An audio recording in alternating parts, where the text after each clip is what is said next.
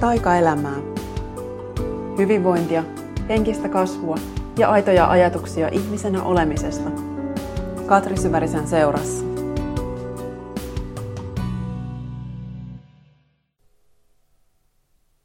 Moikka! Tervetuloa kuuntelemaan taas Taikaelämää podcastia. Syysaamut pikkuhiljaa muuttuu harmaammaksi ja nyt ei oikeastaan ole enää edes aamu, mutta musta jotenkin silti tuntuu siltä. Pikkuhiljaa huomaa just, että heräämiset on semmosia hitusen hitaampia kuin vielä tuossa muutama viikko sitten, kun on ollut tosi aurinkoisiakin aamuja, niin nyt huomaa, että, että valo pikkuhiljaa vähenee ja se alkaa vaikuttaa ja mitä enemmän tutustuu ja tutkii elämän syklistä luonnetta, niin sitä enemmän myös huomaa, että miten itse niin oma keho ja oma mieli reagoi siihen, mitä ympärillä tapahtuu ja missä luonto kulloinkin menee. Ja sit jos sille pystyy antamaan yhtään tilaa, niin mä uskon, että se on kokonaishyvinvoinnin kannalta tosi tosi arvokas asia. Mutta muutama viikko sitten kerroin mun reippaista aamurutiineista ja olen niistä edelleen pitänyt kiinni. Nyt on, voisi sanoa, että puolitoista kuukautta mennyt tällä tavalla ja se on ollut tosi ihanaa. Tuntuu just, että mulla todella on nyt niin kuin jotenkin se ote siitä, että miten mun on hyvä olla arjessa ja mä oon ollut ihan hirmu tyytyväinen ihan mun niin tavallisiin päiviin, että siihen mitä mä saan tehdä, niin, niin just tuossa pari päivää sitten kirjoitin ihan muistikirjaa, että mä oon niin löytänyt mun oman arjen tosi, tosi hyvällä tavalla. Vaikka se on ollut monta vuotta jo hyvin oman näköistä, niin nyt musta tuntuu, että siinä on se selkeys ja tila, mitä mä kaipaan. Ja että mä saan keskittyä ihan just niihin kaikkein oikeimpiin asioihin. Ja tämä ei ole mikään hetken yhden päätöksen juttu. Että jos itsestä tuntuu susta, että, että sä oot tosi tosi kaukana semmosesta, niin, tai jos se tuntuu just siltä, että toi ei ole mulle mitenkään mahdollista, niin taas muistutan, että mä oon nyt kulkenut tähän suuntaan, paitsi koko elämäni, niin tietoisesti ehkä voisi sanoa, että sen 11 vuotta siitä alkaen, kun on ruvennut miettimään, että hei, mitäs jos elämä voisikin olla – enemmän oman näköistä. Ja sitten siellä olikin ne hyvin syvät kompuroinnit matkan varrella, kun en tiennyt ihan tarkkaan, että mitä se oman näköinen tarkoitti.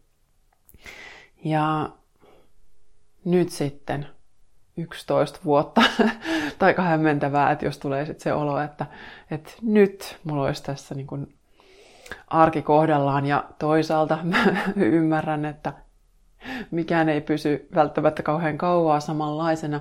Se on sitä syklisyyden luonnetta. Ja tämä on toisaalta tietysti mulla just se vaihe, että kun mm, viimeinen vuosi oli iso rutistus kirjan kanssa, niin nyt sunnuntaina kolme päivää sitten on ollut viimeinen kirjakiertueen tapahtuma. Eli nyt mulla on se olo, että niin kuin tietty piste on ikään kuin sen projektin kanssa saavutettu. Eli sieltä sykleistä kun katsoo, niin silloin kirjakiertueen kanssa on ollut se vaihe, että, että on ollut semmoinen saavutuksen näkyväksi tuleminen, että se mitä mä oon työstänyt sisäisesti ja myös ihan konkreettisesti, niin nyt se on tullut nähtäville ja mä oon vienyt sen sitten vielä joogaharjoituksen kautta ihmisten koettavaksi. Ja mä oon saanut sitä juhlia, ne on ollut mulle tosi arvokkaita juhlan hetkiä ja mä oon arvostanut ihan hirveästi sitä, että ihmiset on ottanut aikaa siihen, että ne on tullut kokemaan sen harjoituksen mun kanssa, niin se on ollut tosi tärkeä kokemus taas kerran mulle. Ja nyt sitten tämä kierros tuli ikään kuin tästä osin päätökseen tai ei päätökseen, mutta se, tämä vaihe sykleistä tuli, tuli loppuunsa, että, että juhlat on juhlittu ja kirja on saateltu maailmalle. Ja nyt mä sitten hengittelen sen kanssa, että mitä on tapahtunut ja mitä on ollut. Ja tämä tarkoittaa tietysti sitä, että mä oon koko ajan menossa sinne nyt hyvin laskevaan vaiheeseen kasvun kierroksella, että on se irtipäästäminen ja asettuminen, laskeutuminen kohti hiljentymisen tilaa. Ja silti samaan aikaan jo tässä tämän aamun joogaharjoituksen aikana mulla tuossa vähän uudet ideat kuplii, tai se ei oikeastaan mikään uusi, vaan se on tässä pyörinyt jo pitkän aikaa mielessä, mutta katsotaan, että milloin sitten sen aika on.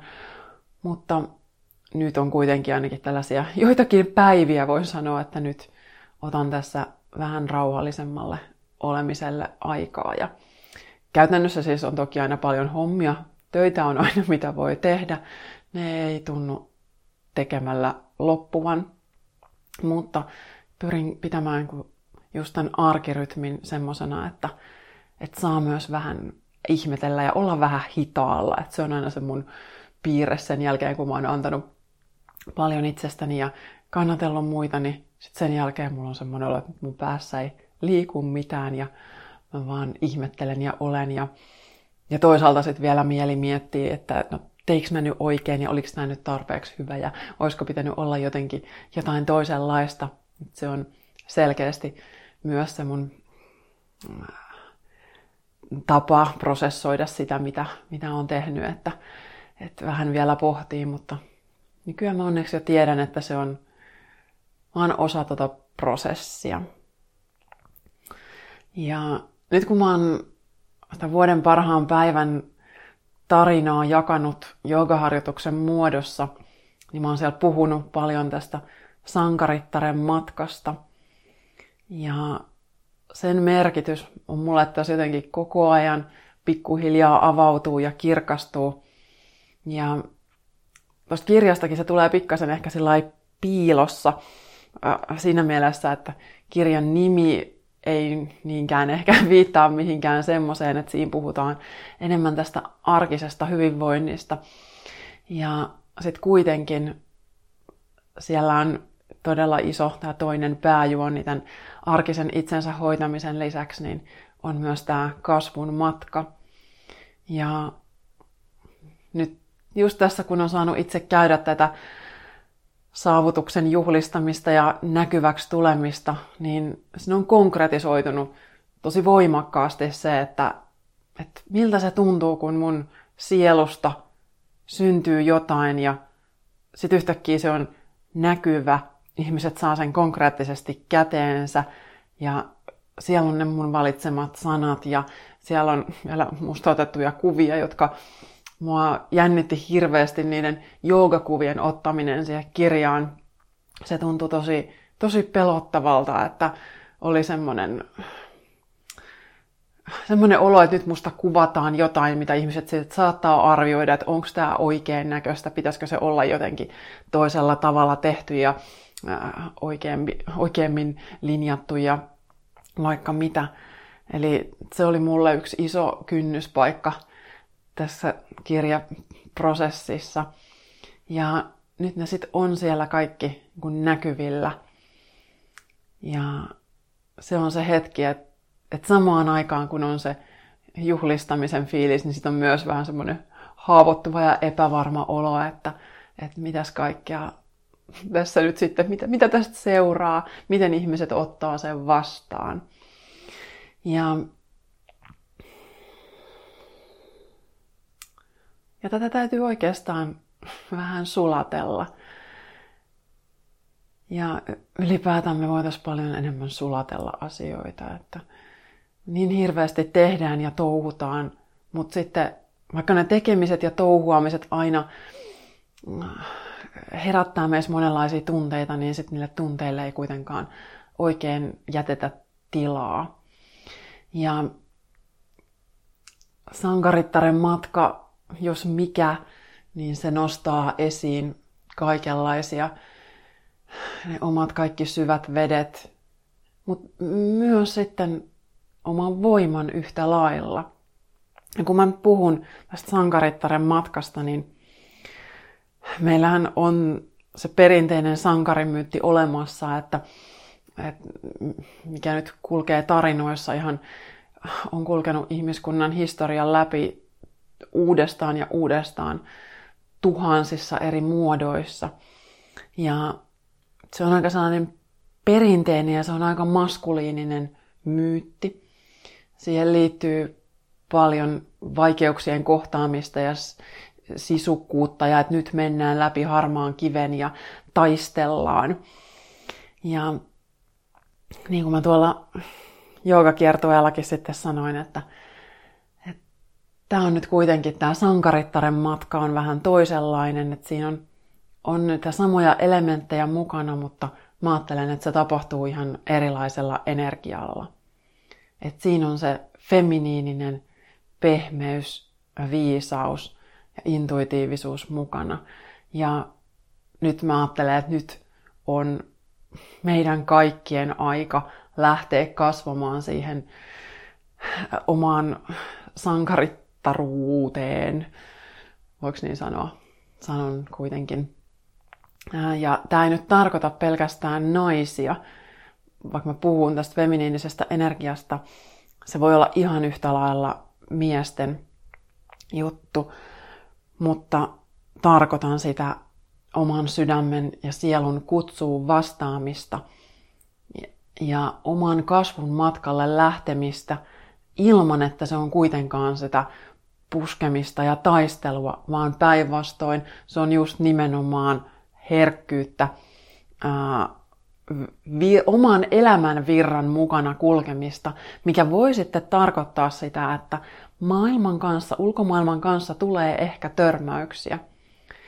Mutta siellä kuitenkin sitten se sun oma sielun virta on niin vahva, että sitten vähitellen se ehkä merkitys vähenee se, että mitä, mitä sitten ulkomaailmasta ajatellaan, koska just kun se sun oma voima alkaa herätä ja sä alat siihen kasvaa, niin sitten silloin enää vähemmän väliä, että miten ulkomaailma siihen reagoi.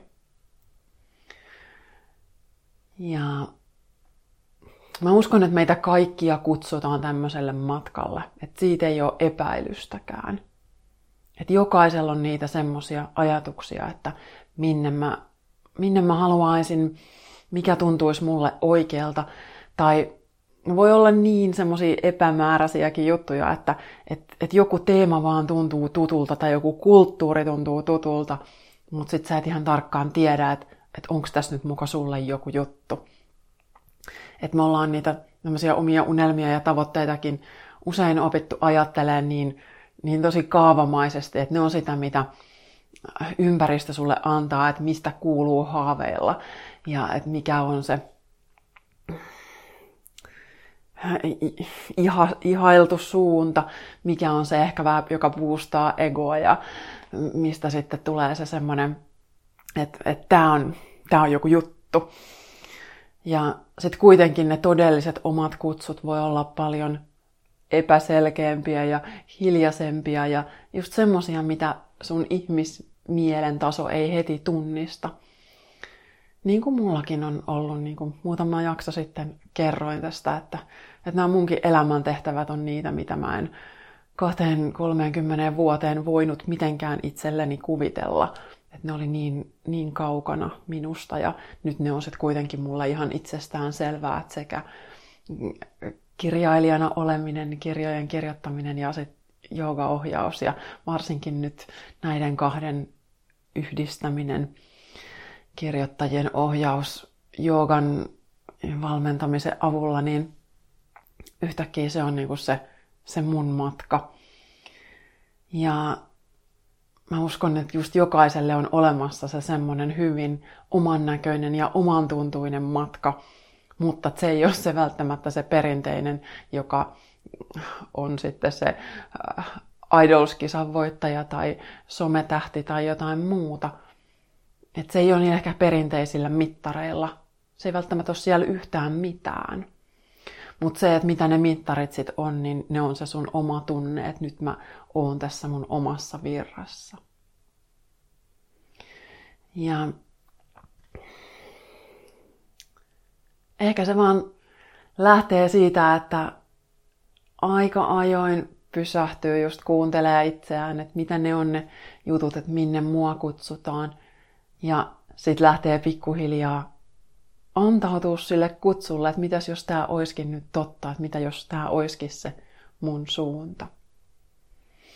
Ja vaikka puhunkin tästä vahvasta virtauksesta ja siitä, että ei, ei tule sitä taistelua ja puskemista, niin silti se ei todellakaan, todellakaan tarkoita sitä, että se matka olisi millään tavalla helppo, että se olisi pelkästään kevyt, vaan siellä sitten usein ne taistelut, mitä käydään, ei mä en halua puhua taistelusta. Se ei ole mulle nyt se oikea sana. Ne, nyt menee taas tähän kliseiseen metaforaan, mutta ne kuopat ja hidasteet ja esteet ja kompuroinnit, mitä siellä tulee matkan varrella, ne on sitten just niitä sun omia oppiläksyjä, jotka on sitten se sun todellinen matka. Jotka on no niitä asioita, mitä sun sielu on tullut tänne oppimaan.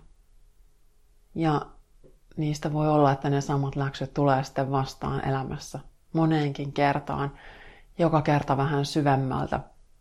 Ja mäkin kun kerta toisensa jälkeen mun tekemisissä laajentuessani uusien haasteiden äärellä, niin mietin aina, että miksi ihmeessä mä oon taas ryhtynyt tähän.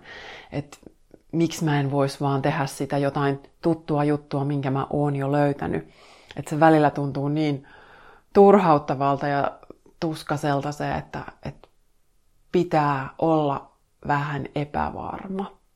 Että kyse ei ole siitä, että tarvitsisi loikata kerrasta johonkin jättimäisiin haasteisiin, vaan se on vaan sitä ehkä huomaamatonta laajentumista. Että et sulla taas pyydetään pikkasen lisää ja sulle taas annetaan mahdollisuus vähän laajentaa sitä, että mitä sä ajattelet, että mitä sä oot ollut, niin se voikin olla pikkasen suurempi. Että sä voit kasvaa vähän isommaksi. Ja samaan aikaan, kun sä kasvat vähän isommaksi, niin sit sä kohtaat itsestäsi sen semmoisen, että Art, mä oon oikeasti tosi pieni, mä en oikeasti osaa yhtään mitään. Ja näiden tunteiden kohdalla mun tekee just mieli sanoa ihmisille, että älkää lähtekö tämmöiseen juttuun mukaan. Pysykää siellä, missä on mukavaa ja helppoa ja kivaa, että et ei kannata. Ja se ei kuitenkaan ole todellakaan totta, vaan nimenomaan päinvastoin. Koska sitten siinä kohtaa, kun sä alat ymmärtää, että, että mikä se on se kasvun paikka ja miltä se tuntuu olla siinä omassa koko potentiaalissa, niin se on niin kuin se, että mitä varten sä oot olemassa –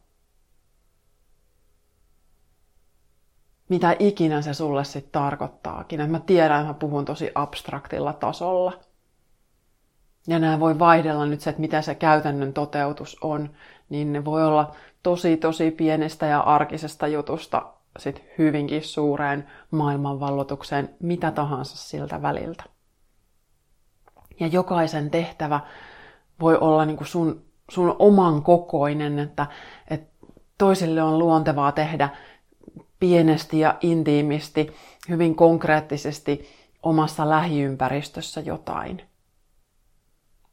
Ja toiselle voi taas sit olla se, että kasvaa johonkin tosi massiiviseen mittaan. Ja kumpikaan ei ole parempi tai huonompi, vaan se on vaan se, että mikä on sen oman energian ominaislaatu. Ja kaikki nämä tällaiset valkenee sulle pikkuhiljaa kun sä lähdet vastaan niihin sun sisäisiin kutsuihin. Ja pelko ei ole mikään syy olla vastaamatta. Pelko on täysin väistämätön osa sitä, että jos haluaa kasvaa, niin se on nimenomaan sitä pelon kanssa toimimista ja pelon kanssa elämistä. Mutta sitten voi kuitenkin mennä siinä mittakaavassa, kun ää, mikä on niin kuin hallittavissa, että ei tarvii mennä kertaheitolla jonnekin, mikä on niin kuin ihan liikaa sulle juuri nyt. Mä eilen mun tuossa aamuharjoituksen yhteydessä nappasin vierestäni kirjan, joka siinä sattui olemaan.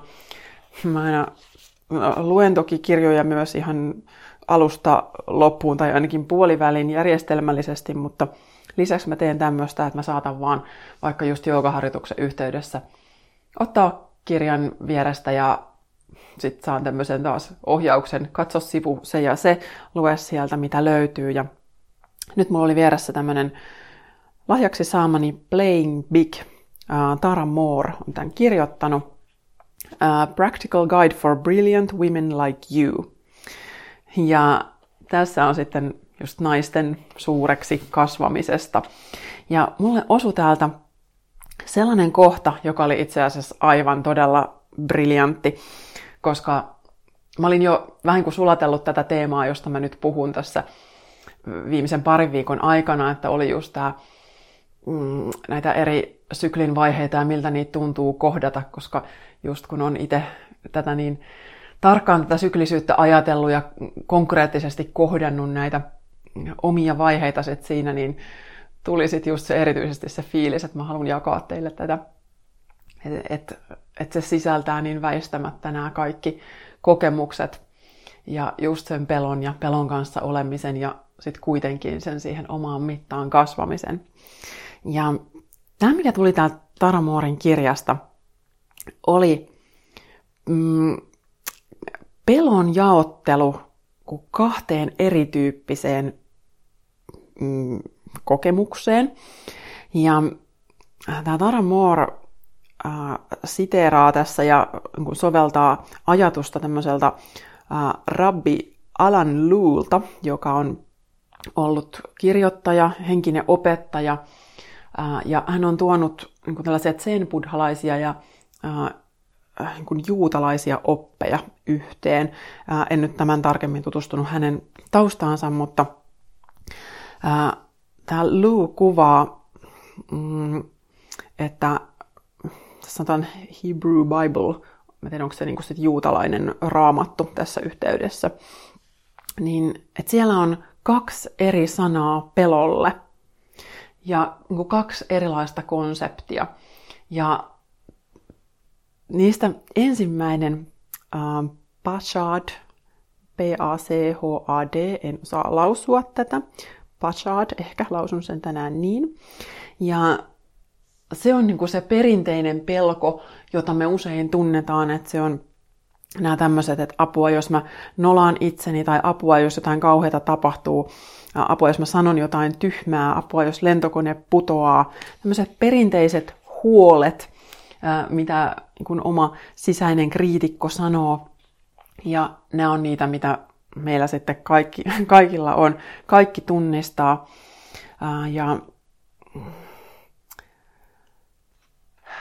se on totta kai, se on just se pelko, mihin niin kuin meidän mieli on ylipäätään kuin rakentunut, aivot on rakentunut skannaamaan niitä uhkia, jotka vois aiheuttaa meille onnettomuuksia tai, tai jotka vois eristää meidät laumasta, että sen takia tulee enää nolous, hylkäys, apua, mitä jos mua ei enää hyväksytäkään nämä tämän tyyppiset ajatukset.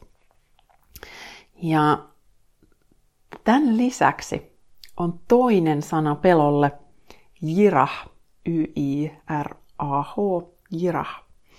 Ja tämä oli mun mielestä sitten jotain niin kaunista, että miten kuvataan, että mitä tämä jirah tarkoittaa. Eli se on tunne, joka tulee, kun ihminen laajentuu johonkin semmoiseen, mihin se ei ole aikaisemmin pystynyt tai mitä se ei ole aikaisemmin ollut. Eli kun ylittää jonkun oman rajan. Ja onkin ehkä enemmän kuin on ajatellut. Tämä on siis tämä kirja on englanniksi ja mä tästä nyt itse suomennan omalla tavallani ja samalla tuon tähän mun omaa ajatusta siitä, mutta toki tätä alkuperäistä kunnioittain. Tämä, lisäksi tämä ira on tunne, jonka kokee, jos yhtäkkiä sulla onkin käytössä enemmän energiaa kuin mitä sulla on aikaisemmin ollut. Eli mulle toi on niinku sitä omaa voimaan astumista, että et sä yhtäkkiä niinku kytkeydyt, kytkeydyt johonkin ja tunnet, että hei vitsi, että tämän mä hanskaan just siihen omaan virtaan ää, heittäytymistä ja antautumista. Ja kolmas merkitys jirahille on It is what we feel in the presence of the divine. Et se, että sä tunnet, että tässä on läsnä jotain suurempaa. Että mä oon yhteydessä johonkin semmoiseen, mm, mihin mä en ehkä arjessa ole yhteydessä, mikä on enemmän kuin minä, että mua kannatellaan, että mua ohjataan. Mitä ikinä divine nyt sulle sitten onkin. Ja voi olla, että sulla ei ole mitään semmoista kokemusta tai sun uskomus on, että sellaista ei ole olemassa. Mun uskomus on, että semmoista todellakin on olemassa. Ja mä oon esimerkiksi nytkin, ennen kuin mä istuin alas, tai siis olin istunut alas, mutta ennen kuin laitoin mikin päälle, niin mä tein, mä en, mä en puhu rukoilemisesta, mutta sitä voisi kuitenkin kuvata niin, että et, et mä mietin, että hei, että mä pyydän nyt tähän apua, että mä pyydän, että mua ohjataan, että mä pyydän, että tässä on läsnä sellaiset auttajat, jotka antaa mun löytää oikeat sanat, kuten huomaatte, aina niitä löydä, mutta ehkä sekin on tarkoituksenmukaista. Ja mä pyydän, että, että, että mä voin jakaa sellaisia asioita, jotka auttaa mua eheytymään tässä hetkessä ja sitä kautta ne auttaa myös kuulijoita eheytymään tässä hetkessä. Ja se on just sitä, että mä niin pyydän, pyydän paikalle, mitä ikinä se sitten onkin, ketä ne onkin, ketä mun matkassa on. Mulla on tavallaan semmoinen ajatus, että mulla on tietyt enkelit ja henkioppaat tässä, mutta mulla ei aina kahden konkreettisia hahmoja niille. Mun ominaislaatuun kuuluu se, että ei ole niitä kauhean tiukkoja lokeroita millekään. Mutta se on myös se tunne, jonka mä todella, todella usein just koen, että mulla on vaikka ohjaustilanteissa, mm, Instassa kuvasinkin viime viikolla, että, että musta tuntuu tällä hetkellä tosi usein siltä, että kun mä ohjaan, niin että mulle vaan annetaan sanoja, josta mä itsekin vähän kuuntelen sillä että, että mistä nämä nyt niin tulee, ja sitten mä itsekin oon sellainen, että ai tämmöistä, että onpas mielenkiintoista. Että että jotain, joku lähetys oli nyt tässä, ja että se mitä mun tarvii vaan tehdä, että on vaan olla niin kuin, paikalla, läsnä ja yhteydessä siihen suurempaan, mitä se sitten taas mulle onkin milloinkin. Mä yritän oikein itsekin hahmottaa tässä, että, että mistä on kyse. Mutta että tämä on jirah osaltaan. Ja tämä on nyt sitten se toinen omaan laajentumiseen liittyvä niin kuin pelon versio, että sä kasvat isommaksi, että sussa on enemmän kuin mitä sä oot ajatellut, että sussa on. Ja että sit samalla siinä on mukana se suuremman ohjaus. Ja silloin kun sä mietit jotain tämmöistä, mihin sua kutsutaan, niin sillä voi olla läsnä nämä molemmat pelot, sekä se pashad, että sun mieli miettii ne esteet ja oh, mahdolliset ongelmat, mitä siellä saattaa tulla, mutta sitten siinä todennäköisesti silloin, kun sä oot itsellesi oikein asian äärellä, kun sä oot sen sun sielun todellisen kutsun äärellä, niin siinä on läsnä myös tämä jira, jossa on se samaan aikaan se, oh my god, tämä on ihan liikaa, että vitsi, että mä en todellakaan pysty tähän. Että että vaan tälle värisyttää, kun mä puhun tätä. Ja sitten samaan aikaan siinä on kuitenkin myös se älyttömän iso wow, että, että, että nyt mä oon just kasvamassa, mä oon voimistumassa. Se voi olla se kutkutus, se voi olla sydämen viesti, se voi olla kehollisesti mikä tahansa, joku semmoinen, mistä sä nyt tunnet, että et, et nyt tämä on semmoinen niin viesti, joka ohittaa ne mun mielen viestit, että tässä se jira on isompi kuin bashad. Ää, ja se voi olla vielä alkuun niin tämä jira-ajatus tosi vieras, jos sä oot elänyt koko elämäsi hyvin irrallasi omasta itsestä ja omasta sydämestä ja sielusta ja oot ollut vaan semmoisessa niin automaattiohjauksessa, niin silloin voi olla, että se jira on ihan pikkiriikkisen pieni ja se on vaan sellainen ihan pieni värähdys sun soluissa, että okei, että nyt tässä olisi jotain. Ja sitten samaan aikaan se pashad voi olla todella paljon suurempi, koska se on se, mitä sä oot tottunut kuuntelemaan, se on se, mihin meidät on kasvatettu. Ja me usein myös annetaan sen jyrätä. Mutta tämä on ehkä nyt, jos mä ajattelen vaikka omalta kohdaltaan, niin tämä on nyt sitten se, mitä mä oon tietoisesti 11 vuotta harjoitellut, että, että mä oon lähtenyt tekemään tilaa niille omille kutsuille ja elänyt sitten sen Pashad-pelon kanssa ja antanut niiden pelon eri kerrosten puhdistua itsestäni. Ja joka kerta aina kun jotain tulee valmiiksi, niin sitten on semmoinen, että apua, mitähän tämä nyt on. Mutta sitten siinä on kuitenkin just mukana ollut myös aina tämä jira, että et, et vau, että mä pystyin tähän, mä ihan oikeasti osasin tämän ja nyt mä voin olla taas niin kuin enemmän sitä, sitä, mitä mä itse oon. Ei kysymys ei just vaan siitä, että mä sain jotain aikaan ja saavutin jotain ja tein jotain valmista, vaan että mitä se tekemisen prosessi minussa saa aikaan. Ja se on just tämä että tunnet, että, että sinussa on enemmän energiaa ja että tunnet, että sä oot yhteydessä jonkun korkeamman voiman kanssa.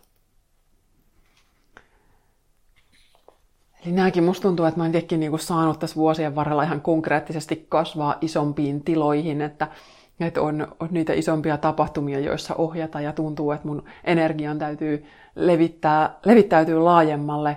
Ja nyt täytyy oli taas ihan väärä sana, koska mä tunnen, että se tekee niin kuin luonnostaan, että, että, että mun kokemus on se, että, että mä oon, oon kasvamassa aika suureksi ja mä itse oon just siinä tasapainoilen Jirahin ja Pashadin kanssa. Ja kuitenkin se Jirah on selkeästi jo niin voitolla ollut useita vuosia, että, että mä uskallan ja, ja vaikka siellä niin ne ehkä egosta tulevat pelot pyörii mielessä, niin silti sitten pystyy niiden kanssa tanssimaan. Niin kuin just eilen illalla postasin Instaan pätkän vuoden parhaasta päivästä ja se päättyi semmoiseen lauseeseen, että, että siksi, ja koska sieluni on suurempi kuin pelkoni, että se on se syy, minkä takia mä uudestaan ja uudestaan hankkiudun niihin tilanteisiin, jotka tuntuu siltä, että nämä on vähän liikaa. Ne ei ole paljon liikaa, mutta ne on vähän liikaa. Niin semmosia kasvun askelia mahtuu sankarittaren matkalle.